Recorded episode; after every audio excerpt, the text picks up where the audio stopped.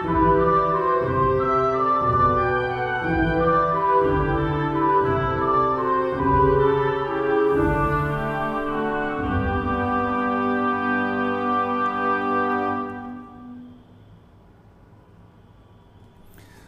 muito boa noite, meus amigos, minhas amigas. Como é que vocês estão? Bem-vindos a mais um Evangelho no Lar. Hoje um evangelho muito especial e para mim está sendo uma prova de fogo aqui. Já já eu explico para vocês o porquê. Mas não sei se vocês viram nas notícias, mas hoje, 23 de março, nós estamos com uma quantidade horrível, absurda de 3.100 e alguma 125 é, irmãos nossos que partiram pela Covid só hoje. Né?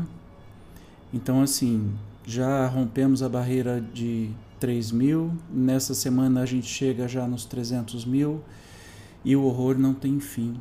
Então, neste momento eu peço para vocês para que a gente leve muito, muito, muito a Deus nossos pedidos e intenções para que as pessoas tenham juízo, né? É só isso que dá para falar, que as pessoas tenham juízo, sejam dirigentes, seja do governo federal, estadual, municipal, do Congresso, do, do, do Judiciário, do que, do que quer que seja, e do povo também.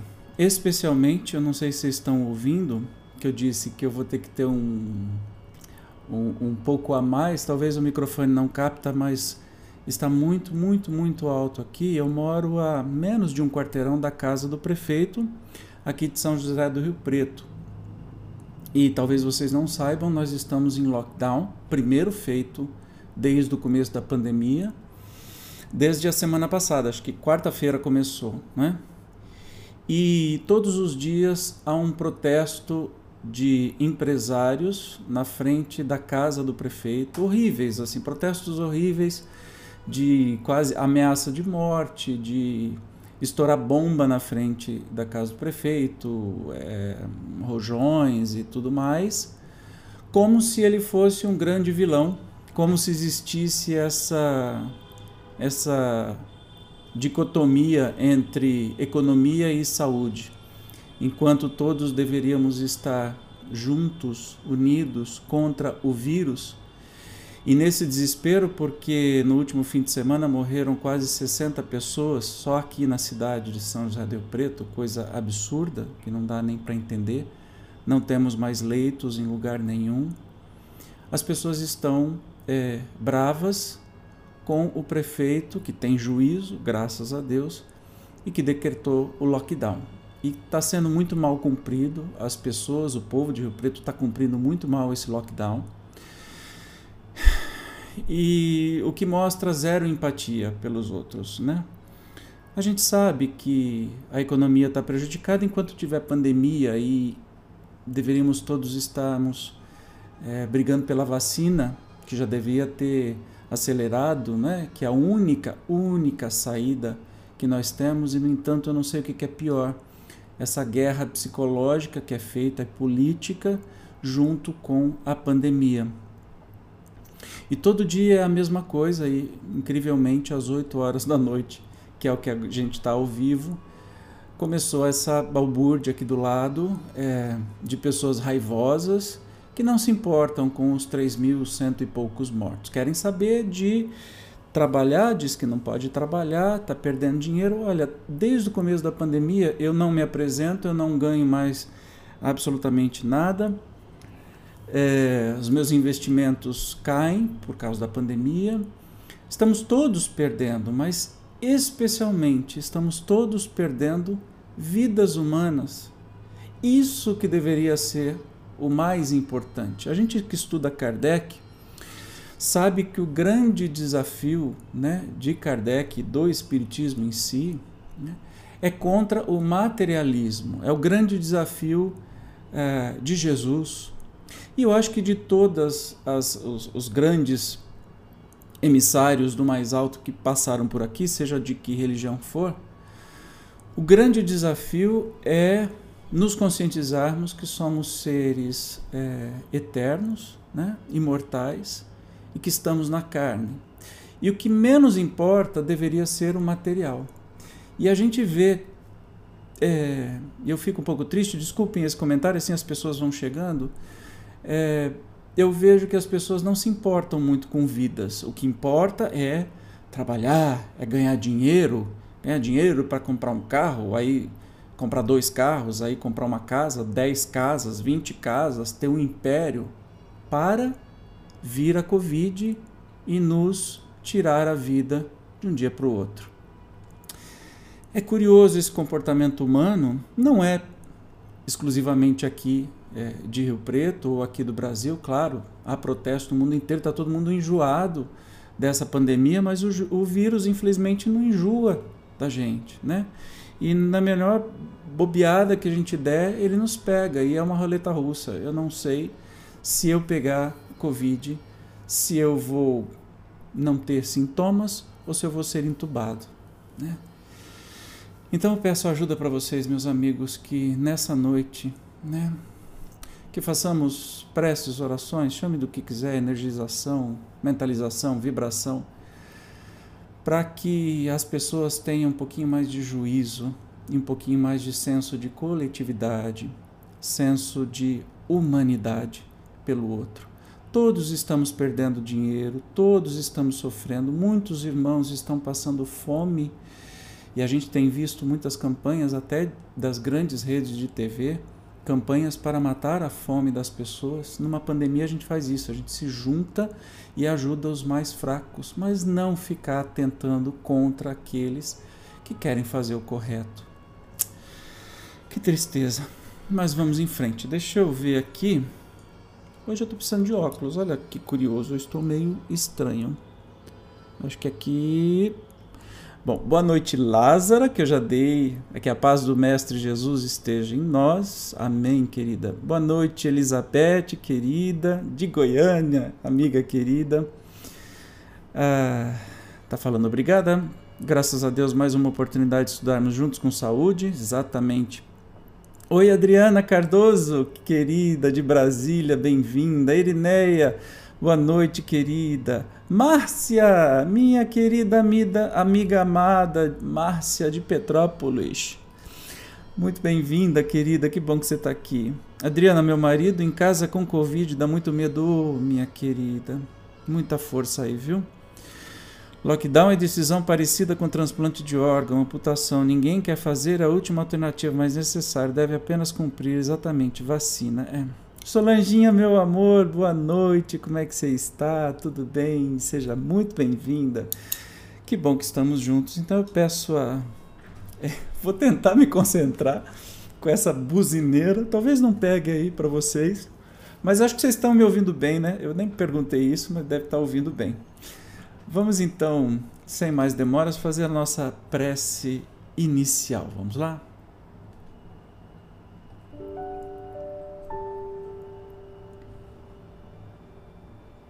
Mestre Jesus, muito obrigado por estarmos reunidos mais uma vez para aprendermos um pouquinho mais com a tua sabedoria, que vem de muito mais de dois mil anos atrás.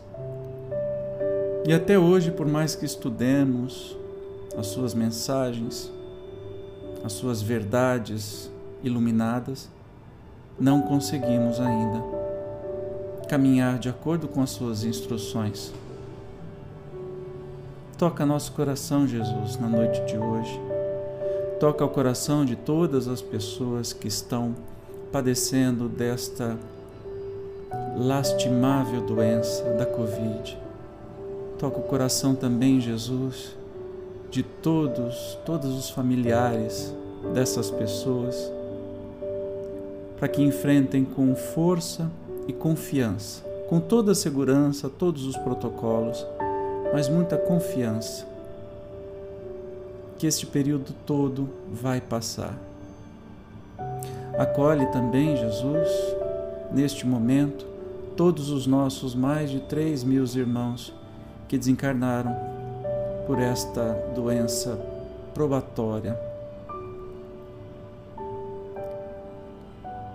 Sejam todos bem-vindos, meus amigos. deste plano e de todos os outros planos, para que possamos aprender um pouquinho mais com o nosso Mestre.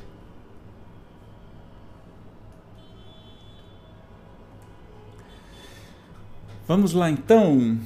Hoje o tema é A felicidade não é deste mundo. Então vamos sem demora aqui para nossa leitura e estudo. Não sou feliz. A felicidade não foi feita para mim, exclama geralmente o homem em todas as posições sociais. Isso, meus caros filhos, prova, melhor do que todos os raciocínios possíveis, a verdade desta máxima do Eclesiastes: a felicidade não é deste mundo. Com efeito, nem a riqueza, nem poder, nem mesmo a florida juventude são condições essenciais à felicidade. Digo mais, nem mesmo reunidas essas três condições tão desejadas, porquanto incessantemente se ouvem, no seio das classes mais privilegiadas, pessoas de todas as idades se queixarem amargamente da situação em que se encontram. Bom, a gente começa a entender, né? A felicidade não é deste mundo. Ele diz assim: nem a riqueza, nem o poder e nem a juventude são condições essenciais para a felicidade. Já percebeu que todos nós o tempo todo, se corremos atrás de objetivos sem fim, nunca vamos ter a tal felicidade. É, parece que a gente nunca tem a felicidade. Algumas pessoas dizem sim que nós temos momentos felizes e não a felicidade plena. E de fato eu concordo com isso. É, a felicidade é uma busca que a gente tem todo santo dia. A gente tem que acordar e dizer: olha, o que, que eu vou fazer para ser feliz hoje? Não é uma coisa que vem assim, plim, acontece é, com uma certa mágica na nossa cabeça, né? E o Evangelho vem trazendo isso hoje. Diante de tal fato, é inconcebível que as classes laboriosas e militantes invejem com tanta ânsia a posição das que parecem favorecidas da fortuna Neste mundo, por mais que faça, cada um tem a sua parte de labor e de miséria, sua cota de sofrimentos e de decepções, donde facilmente se chega à conclusão de que a terra é lugar de provas e expiações. O processo que a gente está passando hoje não é, é, realmente bem difícil e aí a gente percebe como é, ninguém está feliz. As pessoas falam assim: se a gente tiver, se você estiver bem, tem alguma coisa muito errada, né? Ninguém pode estar bem neste momento que a gente está vendo tanto sofrimento, tantos problemas e eu ouso dizer que nesse momento no mundo ninguém está feliz. Essa confusão que a gente está ouvindo, vocês talvez não, mas muita buzina, assovio, ou seja, deve ter aí umas 100, 150 pessoas fazendo protesto na frente da casa do prefeito. Ninguém está feliz, né? Pelas suas razões talvez pelo medo de não ter dinheiro para pagar as contas e tudo mais. Todo protesto ah, eu acho que é direito das pessoas. Às vezes a gente faz pelos motivos errados, a gente deveria estar protestando para ter mais vacina e para ter mais efetividade no combate à pandemia. Mas enfim, cada um é. Como é que é? é tem um ditado que o André Trigueiro diz, né? farinha pouca, meu pirão primeiro. Infelizmente, o egoísmo do mundo se trata assim: eu vou gritar primeiro do, do meu calo que dói, dane-se os outros. Quando, no entanto, a gente tem que ter o exercício de olhar para a coletividade. Todo mundo está perdendo nesse momento, todo mundo está infeliz, por diversas razões, né? Mas, especialmente nesse momento, a gente está mais agradecido por estarmos aqui, podermos, né? É, estarmos juntos aqui com vida e não numa UTI ou numa espera por uma UTI que não exista. Mas, enfim, vamos continuar aqui.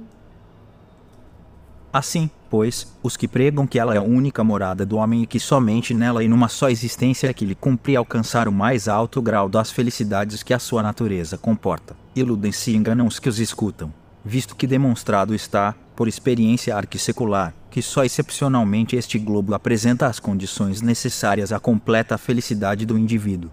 Em tese geral, pode afirmar-se que a felicidade é uma utopia cuja conquista as gerações se lançam sucessivamente, sem jamais lograrem alcançá-la. Se o homem ajuizado é uma raridade neste mundo, o homem absolutamente feliz jamais foi encontrado. Olha que interessante essas afirmações, né?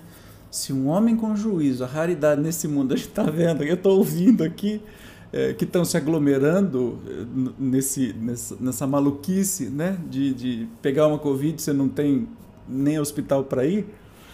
Imagine um homem feliz, não existe nesse mundo, porque, especialmente se a gente pensar que só uma existência e só nesse planeta a gente vai conseguir a felicidade plena, a gente vai cair do cavalo. Aí parece que essa conversa é uma conversa de gente para a gente se conformar com as infelicidades, né? Não, não, não é não. É para a gente ter a certeza de que sim, estamos num planeta de provas e expiações, que as coisas são difíceis mesmo, que a gente vai ter muita dor, muita tristeza, mas que a gente vai aprendendo com tudo isso e que a felicidade plena a gente vai perseguir e treinar cada vez mais.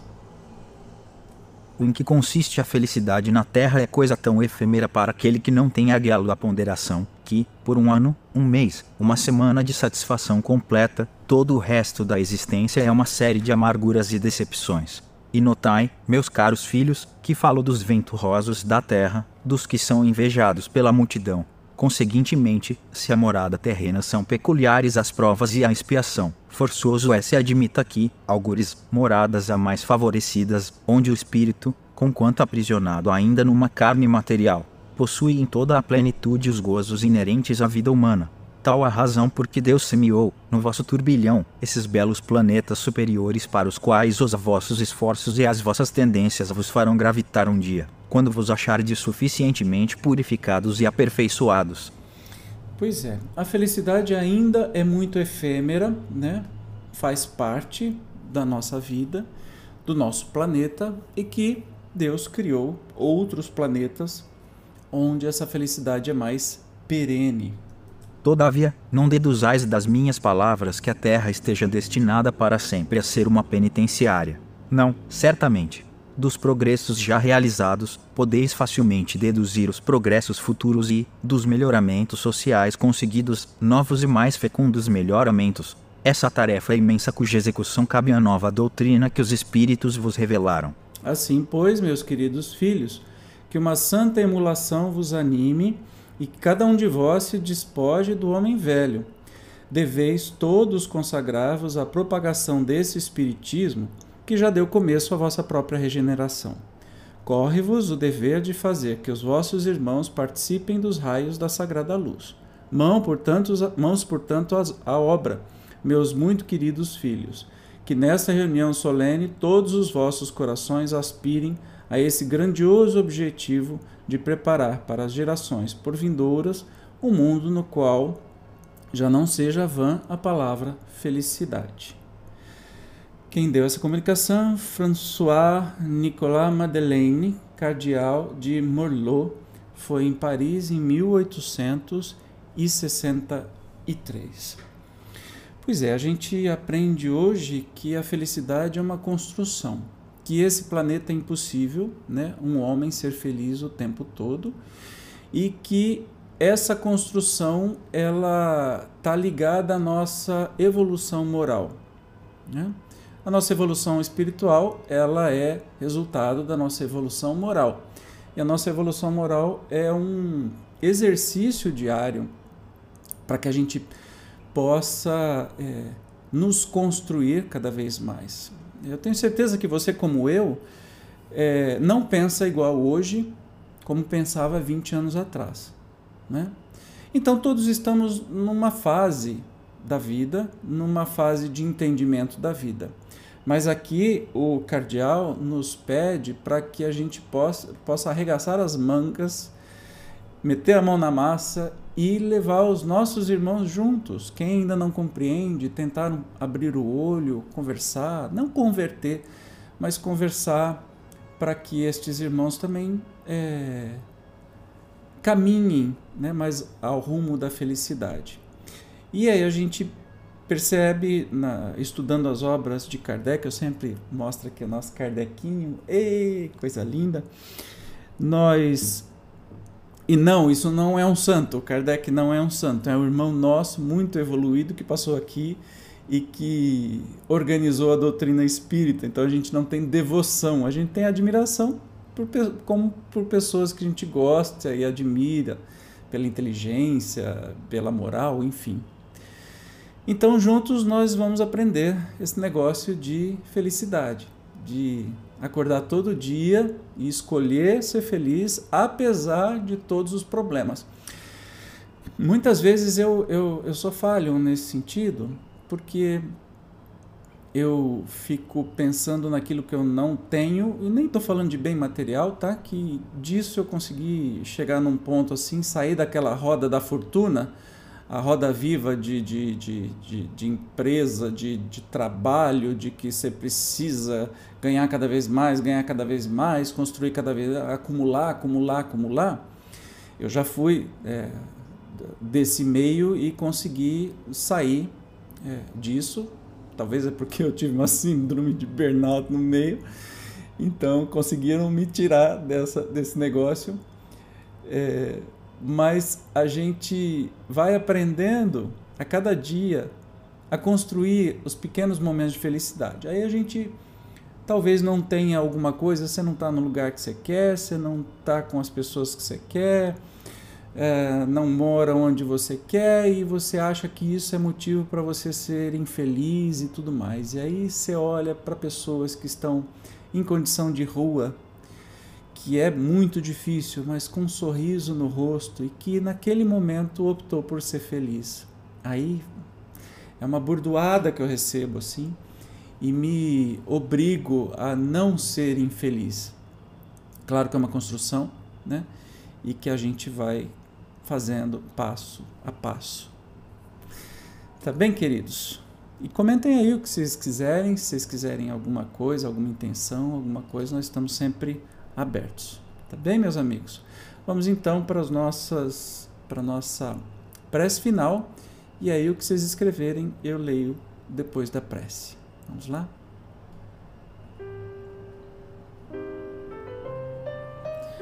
Amado Jesus, amigo, mestre, irmão mais velho, gratidão por nos reunir nessa noite para entendermos um pouquinho mais sobre a felicidade, entendermos, entendermos que este planeta, nessa única vida, nós não vamos alcançar a felicidade plena, e sim momentos felizes, escolhas nossas. Que possamos lembrar sempre disso, Jesus. Especialmente nos momentos menos felizes, nos infelizes, em que passamos todos os dias. Nesse dia especial, eu torno a pedir, acolhe no seu coração generoso todos os mais de três mil irmãos nossos que voltaram à pátria espiritual de maneira tão brusca, bru, bruta. Toma conta, Jesus, também de todos os seus familiares e amigos, console os corações. Sabemos que todos nós Vamos retornar para a pátria espiritual e não sabemos de que jeito. Mas queremos, Jesus, que você esteja de braços abertos para nos acolher com seus emissários, com os nossos amigos, familiares, espíritos protetores, a nos receber quando esse dia chegar. Toma conta do coração de todas as pessoas, Jesus, neste momento para que eliminem cada vez o ódio, a agressividade e que exaltem a bondade, a irmandade, que exercitem cada vez mais a empatia, se colocar no lugar do outro e que possamos todos ter tranquilidade para passar esses momentos de extensa provação. Fica conosco, Jesus, por mais uma semana e que possamos exercitar a felicidade a cada dia. Muito, muito obrigado, Jesus. Fique conosco. Gratidão.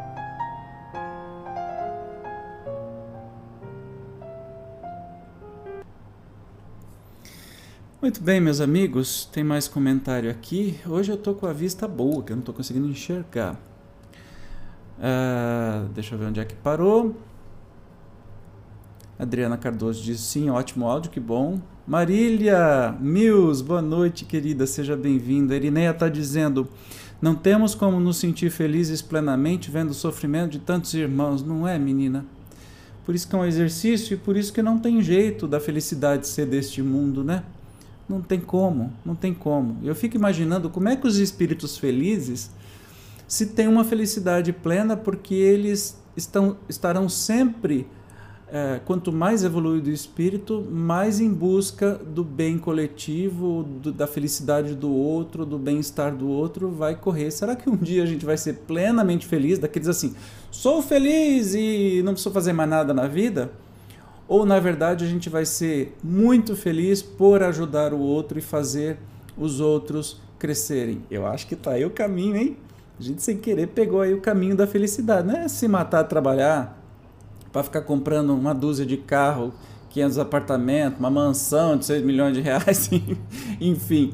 Não é isso. Né? O ser feliz é fazer pelo outro. Qualquer coisa, desde uma palavra, um prato de comida, né? um, bem-estar, um trabalho, alguma coisa assim. Eu acho que está aí o segredo. E a gente já sabe o caminho das pedras, né? Solange, querida, que delícia te ouvir. Muito obrigada por esse momento. Jesus nos abençoe muito. Beijo com muitas saudades. Beijo, meu amor. Obrigado, querida. Irineia, vamos todos tentar fazer aquilo que está ao nosso alcance. Gratidão. É isso aí, minha irmã. Vamos todos fazer aquilo que está ao nosso alcance, com certeza.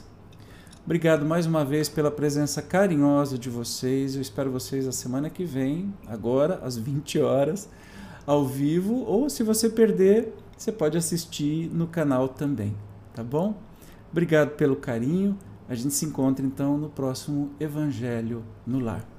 Beijo grande. Se cuidem, não vão ficar esperando só que as coisas aconteçam, que desçam do céu algum milagre.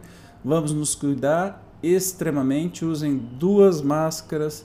Só saem se for preciso. Protejam-se, protejam-se, protejam-se. Tá bom? Até semana que vem. Beijo.